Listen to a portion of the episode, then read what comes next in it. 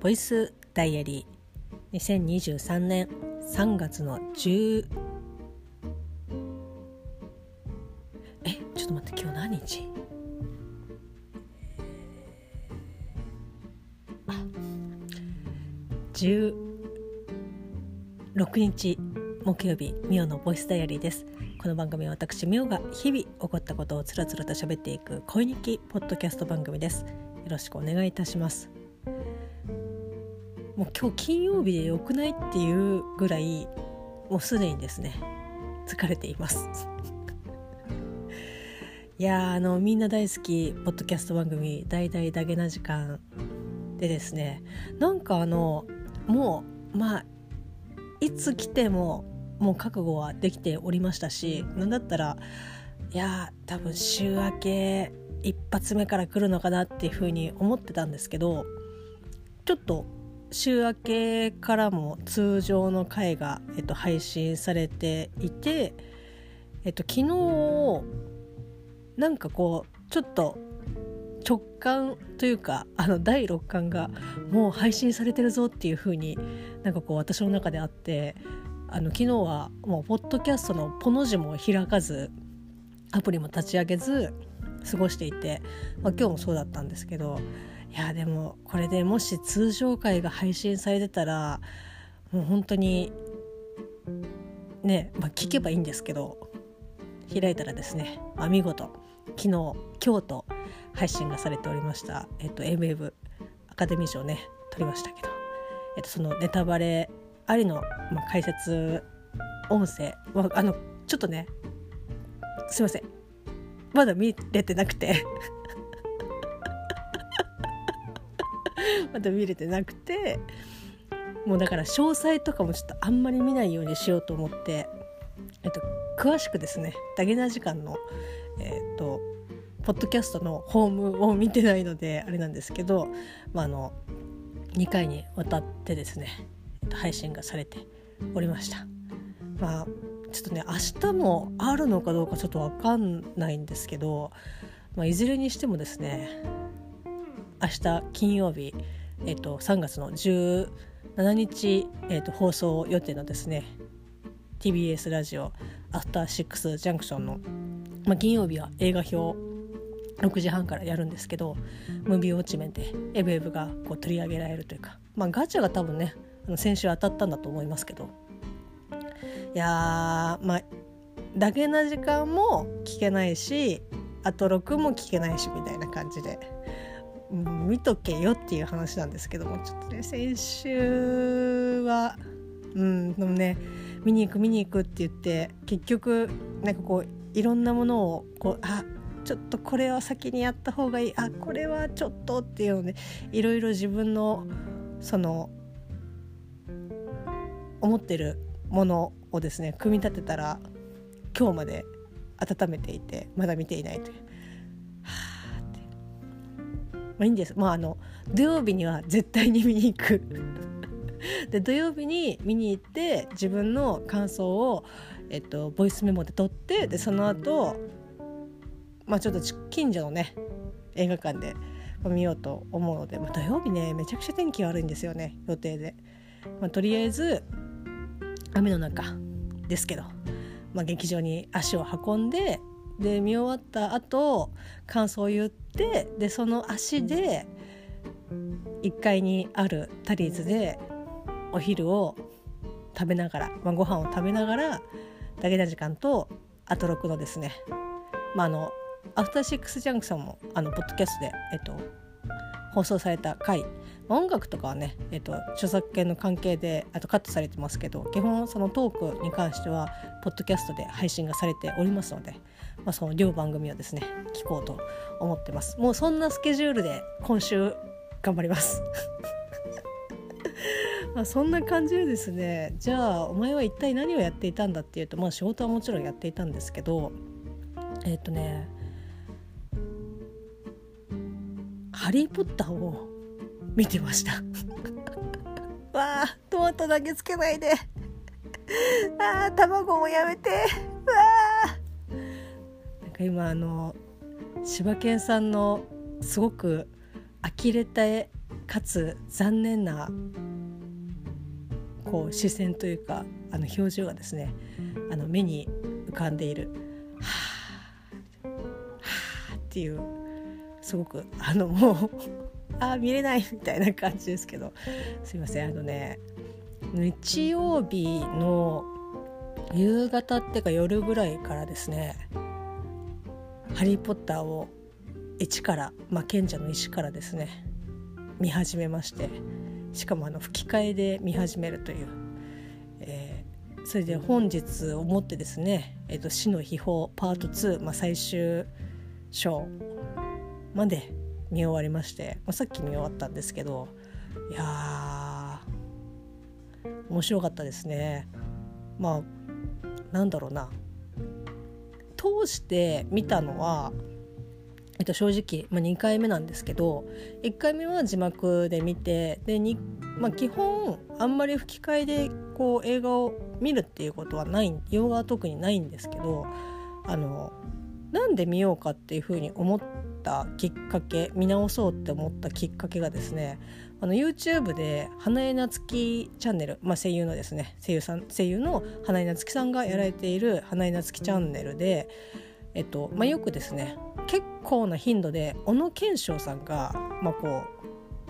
花江さんのチャンネルに、まあ、登場していて、まあ、ゲーム実況だったりとかっていうのでよくあの参加をされているんですけど、えっといつだプレイステーションファイブで、まあ、いくつか媒体ありますけどにがつかにがつぐらいかなにがついちがつかにがつに、えっとハリーポッターのゲームがリリース、えっと、されましたね、えっと、タイトルはなんかホグワーツミーツみたいなプレイステーションツーが最終の媒体の人間からしたらもうああ やら、やらないっていうかやれないっていう風に思ってるのでタイトルを覚える気がさらさらないという、なんかハリーポッターのゲームが出たっていうぐらいでしか思ってないんですけど、まあ、あのハリーポッターの、えっと、ゲーム実況ですね、まあ、花江さんと小野賢章さんお二人でやられていたんですけど、まああのねご存知の方が多いと思いますけど、そうですよハリーポッターの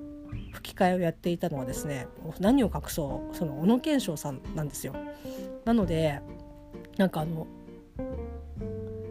そのゲーム小野あ小野さんって誰花江と小野、小野が混ざった小野えっと小野賢章さんとやられているゲーム実況だったらやっぱりちょっと吹き替えなんか見といた方がいいのかなっていうのをきっかけにですね、あなんかちょっとまあ現実逃避じゃないですけど魔法に触れたいみたいな感じでで、まああの吹き替えで、まあ、聞いた見たことが一回もないかっていうとそうでそんなことはないんですけど、前半の方は特に吹き替えでね見てたりとかはしてましたけど、あちょっと改めてちゃんとね見てみようと思って吹き替えで、えーと、見始めました。で、まあ、最初のね賢者の石とか、まあ、あの秘密の部屋、まあギリギリアズガバンぐらいまでですかは本当に魔法のいわゆるそういうアイテムとかその仕掛けだったりとか、まあ、ホグワーツの謎だったりとか、まあ、こういろいろ本当にハリーと共に見ている私たちもその魔法に驚く、その魔法の世界に一緒に入っていけるみたいな、その知っている状態じゃなくてハリーたちと同じようにどんどん私たちもあこんなことができるんだとか、あこれはなんだっていうことを一緒にこう知って成長してっていうことができるんですけど、結構ね最初の方とか楽しく見てたんですけど、うーんなんかやっぱりこう重要なねキャラクターがこう死んでしまうシーンとか、もちろん結末も知ってますし、その出てくる登場人物がどういうこう人生を歩んでいってとかどういう最後を迎えるのかっていうのはもちろん知ってるんですけど、分かった上で見てもやっぱねちょっとうわきついみたいな、うわっていう、私がダントツでうわきついっていう風に、きついっていうか多分みんな同じだと思うんですけど、あのあれですねシリウスこれもういいよね、ネタバレ。あのハリーポッターもうね今ネットフリックスで見放題になってますけど、そうです、あの ユーネクスト でこの間まで見放題になってたような気がするんですけど、まあ、おそらくその期限があの満期を迎えたんでしょうね。えっと、ポイント制というかあの有料になっておりまして、あの全てあの課金をしてみました他のね媒体もそうだと思いますけど、まあ、ネットフリックスにご加入の方はぜひということであの見ていただければなというふうに思うんですけど、まあもうねにじゅうねん、えー、とそれこそ ユーネクスト でこれは独占配信しておりますけど、えー、と初の、えー、と同窓会ということで、あのさんにんハリー、えー、とハーマイオニー、ロンのさんにんが、まあ、賢者の石公開から、えー、とにじゅうねんということで、えー、と同窓会というか、まあ、こうインタビューこう対談みたいなもん、えー、と動画が ユーネクスト で、まあ、配信されております。まあ、にじゅうねんですよ、もういいでしょということで、まあ、ちょっとネタバレも、えっと、ありで、えっと、喋っていきたいんですけど、いいですか。やっぱりあのねシリウスがあの死んだ時は結構やっぱりうってきましたね。なんかあの多分ハリーポッターハリーポッターワールドはそこそこ結構死人があの出ているで、うん、あの事故だったりあの普通に殺人だったりとかっていうので、まあ、どんどんどんどん結構人が後半に行くにつれて、まあこうね、魔法戦争に近い状態なのでどんどんどんどん人はあの死んでいくんですけど、まあ、その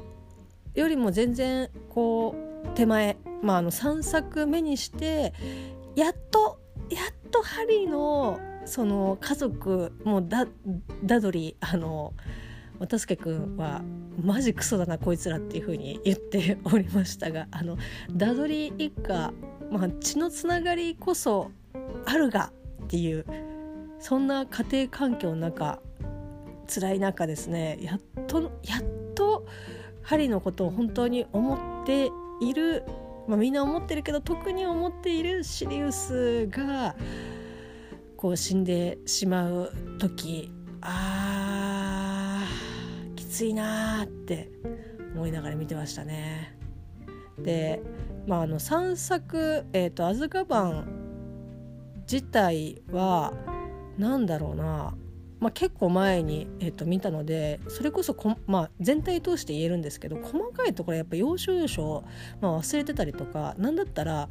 なんかあの後半に行くにつれてなんかちょっと仕組みがよくわかんねえみたいな、なんとなくあ確かこうだったよなっていう風に見て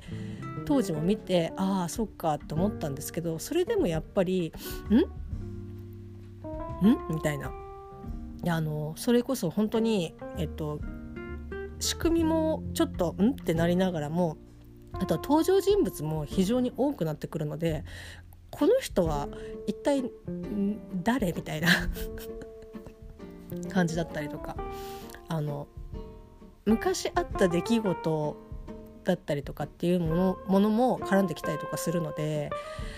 結構ね後半に行くにつれて割と字幕で見ていっかいしか見てないとんっていう風になってたところを、まあ、吹き替えで見れたので、まあそれでもまだんっていう風になるところはあるんですけど、まあ楽しくね見れたんですけど、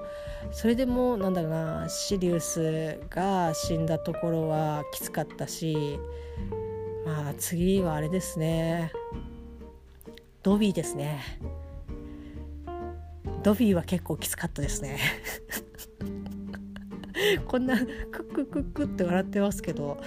ちょっと見ながらね、うわこれは気を抜いたら泣くっていう感じで、もうドビーは、まあ、にさくめ、えーと、秘密の部屋で出てきましたけど、いやあのー、まあドビーはね屋敷しもべということで、まあ、こうマルフォイ一家にドラコマルフォイドラコ一家にですねあの仕えている、まあ、ほぼ奴隷のように、えっと、扱われていますけど、まあ、ドビーに限らず、えっと、屋敷しもべはこういっぱいいますけど、まあ、そんな中ドビーが、まあ、ハリーのね粋な計らいというかまあ、粋な計らいっていう風に言っていいのか分かんないですけど、まあ、ちょっとあの言葉のあやじゃないですけど、ちょっとしたあのことをして屋敷しもべ、しもべを解放したというのが、まあ、ドビーなんですけど、いやなんか最初こそね、マジこいついらんことすなっていう風に思う。まあもちろんそのバックボーンを知らないので、えっと、よなんか余計なことしやがってとかっていう風に思ってましたけど、まあ、そんなドビーがですね、実はハリーポッターのことを思っていて、なんだったらあの自由になったらめちゃくちゃ強いみたいな、でここぞっていう時にこう助けてくれてっていうので、すごくね、なんかこう接している時間こそ少ないですけど、なんかすごく純粋にで、かつやっと自由になれて、これからハリーたちと一緒になんか遊んだりとかね、そういったことがやっとできる普通の生活が彼にはできなかったけど、やっとそれがちょっと叶い始めて、これから一歩を一緒に踏み出そうっていうところで、うーっていうなんでっていう感じ。まあでも本当に辛かったですね。今ちょっと話しながら泣いちゃ、泣いちゃいそうなんですけど、うんですね。で、まあもちろんいっぱいね、あの亡くなって辛いっていうことはたくさんありますけど、まああのセブルス・スネイプ、スネイプ先生が、まあ、最後ね、ヴォルデモートに手をかけられてしまって、まああのそのヴォルデモートに手をかけられたって、まあ、スネープが死んでし殺されてしまったっていう、まあ、仕組みもですね、なんか漠然と確かこんな感じだったよなとかって思ってたんですけど、改めて通してちゃんと見て、しかもその字幕じゃなく吹き替えなので本当に絵に集中できるので、あ、そうか、そういうことだったのかっていうのが今回改めてなんか漠然と分かっていたのが、あのあ、なるほどみたいな感じで見ましたけど、まああのね、セブルスはなんかやっとなんかこう本当のことを、まあ、思いを伝えられて、でかつそのハリーたちがまあ四苦八苦している中、まあ、もちろんハリーもハリーで大変だったと思いますけど、まあ、その裏でね、あの支えて憎まれながらも実はあのハリーのたちのことをこう守っていたっていうことが、こうやっと一方その頃ではっていうところの一方をこう最後の最後で見れて、あーやっぱ辛いなっていう感じでしたね。で、まあ、スネイプ先生、まあ、俳優さんもすごく好きで、まあ、もう亡くなられてしまいましたけど、まあ、それこそね、あのあれに出ても、もうだからハリーポッターを見終わった後はそのスネイプ役の俳優さんの出てる、まあ、作品とか結構なんかあさってなんか可能な限り見てましたね。まあ、可能な限りっていうか、ちょっとそんなに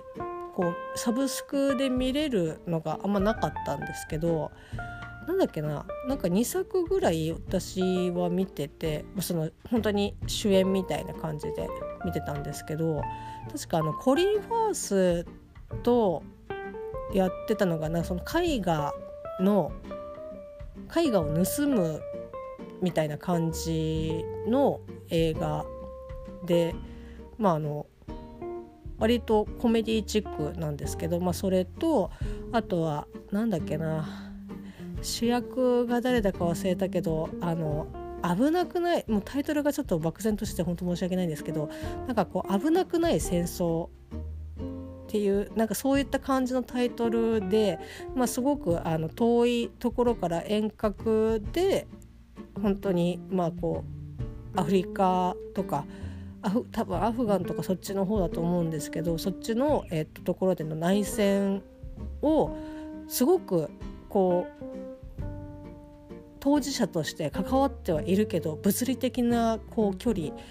があって、まあ、戦争こそ起こってはいるが、まあ、なんかなんだろうな、もうボタン一つでどうにかなるみたいな感じの戦争映画に出てたりとかして、であとはあれですね、えっとジョニー・デップが主演の、まあ、それこそあのキャラクターの名前を、えっと、もうど忘れしましたけど、あのシリウスの、えっと、いとこ、えっと、魔女ね、えっと、闇の魔法使い、あのボルデモート側の、えっと、魔女の女優さんも出てらっしゃいましたけど、えっと、あのあれです、ジョニー・デップがあの床屋床屋をやりつつ、えっと、どんどんあの人肉ミートパイを作っていく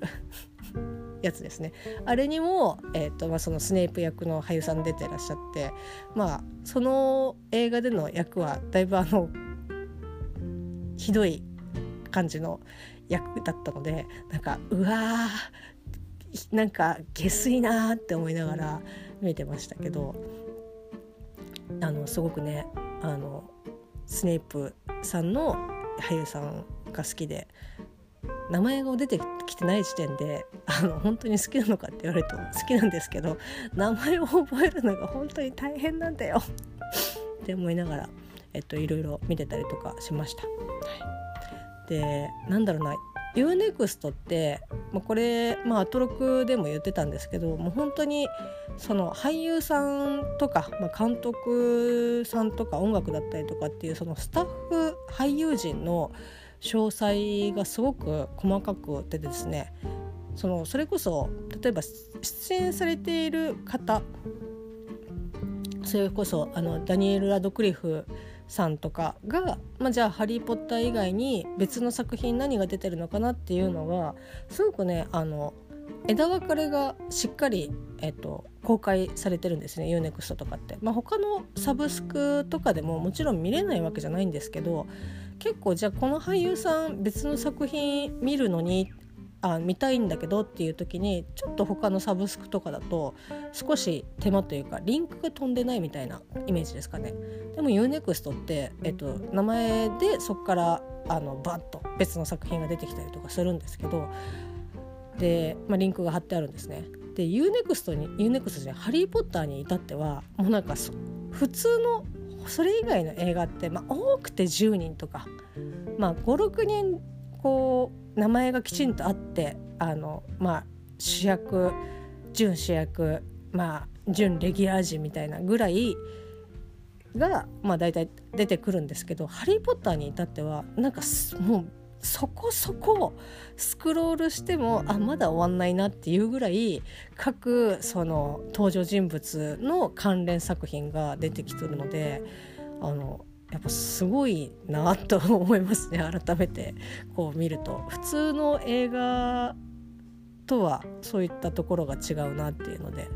なんかね、そういうサブスクっていうか配信媒体に関してもなんかあ結構面白いなと思って見てましたけど、そんな感じです。ただ、まあ、前回ハリーポッターを投資で、えっと、見た時、まあ、当時公開じ公開自体は、まあ、リアルタイムで過ごしてはいましたけど、まあ、その時にはなんかね、ハリーポッターは見てなかったんですよね。見てなかったというか、えっとね、秘密の部屋かアズカバンぐらいで止まってて、なんだったら原作は炎のゴブレットを、えっと、途中ぐらい途中炎のゴブレットで終わってたかな、で終わってる感じだったので、あの公開は見に映画館で見に行ってないんですよ。なので、まあ、結構ね、それこそ、まあ、今に今になってっていうか、公開当時もそうでしたしその後もそうでしたけど、まあ、その映像の配信形態というか公開形態がね、あのえなんかこの部分だけあの スリーディー で他は ツーディー でみたいな、なんかすごく中途半端っていうなんかこうことをよく耳にする映画なんだなっていう風に、まあ、そ特にね、あの後半の、えっと、死の秘宝に関しては特にそうですけど、まあ、そんなイメージがあったんですけど、まあ、今回改めて、まあ、あの字幕は前に見て、で吹き替えを最近見てっていうので通しで見て思ったことが、やっぱりにじかんの尺ににじかんっていうか、まあ、にじかんきょうの尺にあれだけの情報量を詰めるのが無理よねってまあ、なんだろう、その字幕で通しで見た時以降、まあ、やはりその圧倒的に他の映画を見ることが非常に多くなって、まあ、それこそね、だけな時間で放送しお話ししていた映画をですね、あの見に行こうと思って見に行こうとランとかあの他もなんかね、白い牛のバラットとかこうなんか見に行ったりとか、アンネ・フランクの旅する日記と見に行ったりとか、なんかこういろいろこう本当に多岐にわたるジャンルをの映画を、まああの映画をよく見る人からするとプっていうぐらいの本数ですけど、でも私の中ではなんか無理ない範囲ない無理のない範囲でなんか楽しくいろんな映画見れてるなと思って、多分少なからずそのなんか映画の知識知識って言えるほどではないですけど、なんかこういろんな映画見たりとかすると、あ、ここはこうだなとかっていう、いうのをなんとなく分かるようにはなってきて、そうなるとですね、結構ハリー・ポッターの映画を見てたりとかすると、あーなんかすごくもったいないなとかって思ったりとか、まあ、それこそ今の技術でもう一回、まああのまあ、リリメイクもリブートも多分どっちもちょっと難しいとは思いますけど、でも今の技術があったら多分もっとすごいんだろうなとかっていう風にちょっと思いますし、まあでも多分技術が追っついて、まあこう今だから言えることかもしれないですけど、追いついてない状態でその当時の技術だったとしても、なんかあもうちょっとなんだろう、うんなんかうまくできそうな気もしなくもないよなって思いながら、なんかそういう部分がうわなんかすごくクライマックスなのにあちょっともったいないとかって思ったりとかはしましたね。なんかそれが映画を見てきたからかどうなのかっていうのはちょっとわからないですけど、まあ、当時はねそういうふうに思ってたかどうかっていうのもちょっと定かではないですけど、うん、あのあれですね、し、えーと、秘密の部屋の、あのバジリスクと戦ってるあたりとかなんか途中まで良かったのになとかって思うんですけど、なんか最後の最後なんかなんか一気にダサくなったっていう感じがして、あなんかすげえもったいないとかって思いながら、それまでね本当になんだろう、まあ、魔法ならではのギミックだったりとか、その過去これからこう悲惨な方向に向かうもう第一手のところが、あーなんかせっかくうまくいってたのになんか最後のところなんかあれみたいな感じだったりとかしましたし、まあ、あとね後半に行けば行くほど登場人物だ、人物だったりとかその過去の話だったりとかっていうものの情報量がまあ非常に多くて、まあこれは小説だからできてたことというか伝えられてたことだと思うんですけど、私は原作を最後まで読んでないのであれですけど、多分もう結構はしょってはしょってもう最低限骨は同じだけど肉付きのところをもうすごいもうギリギリのラインで攻めてるんだろうなっていうぐらいな印象を受けましたね。後半に行けば行くほどなんかちょっとそんな印象でしたね。なのでなんか、まあ、それこそ死の秘宝もそうですけど、まあね、収まりきらなかったと思うんですけど、まあ、こう前編後編じゃないけどパートワンパートツーっていう風に、えーと、ナンバリングをつけて公開されてましたけど、まあ、それでも結構なんかすごくなんか必要なことだとは思うんだけど、だったらもうちょっとなんか丁寧にやってほしいなとかって思うんですけど、割となんかさらっとさらっと駆け抜けていくみたいな感じで、かつ、えっと、なんか情報が多すぎてなんかあのごめんなさいもう一回言ってもらっていいですかっていう、なんだったらあの紙とペンに書いてもらってそれをあのワイプで写した状態でみたいなか、あの副音声であの聞きながら、あ今今この杖はこの瞬間あのマルフォイのものになりましたねみたいな感じでこう言ってくれれば、あなるほどそうかっていう風に思えるんですけどねっていうハリーポッターを見てない人からするとね、何のこっちゃっていう感じだと思いますけど、まあね、えーとろくがつによ一応こうオープン予定っていう風になってますけど、正直間に合うのっていう風に勝手に思ってますけど、まあ、豊島園遊園地の跡地にですね、えーとハリーポッターのまああのあとえっとアトラクションとかっていうよりもどちらかというとこうミュージアムに近いだと思うんですけど、えっと、ハリーポッターのね、えっと、そういうミュージアムがろくがつにオープンということで、今絶賛ですね、えー、豊島園駅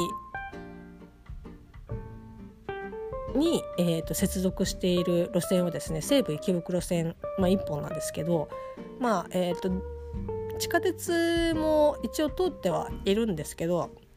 もう本当にそのパークに直結している駅が、まあ、西武池袋線の豊島駅なんですけど、なので、えっと、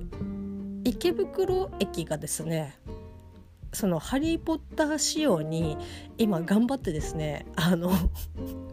改装されてるんですよ。まあ、改装っていうほど大げさなものではもちろんないんですけど、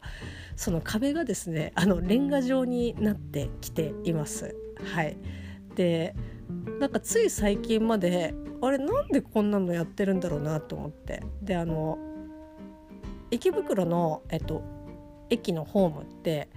その降りて階段使って地下に行くタイプと、えっと、そのままホーム上を歩いていって、えっと、地上に、えっと、突き抜けていくタイプ、まあ、あのにパターンあるんですけど、まあ、その階段の降りるところに当然その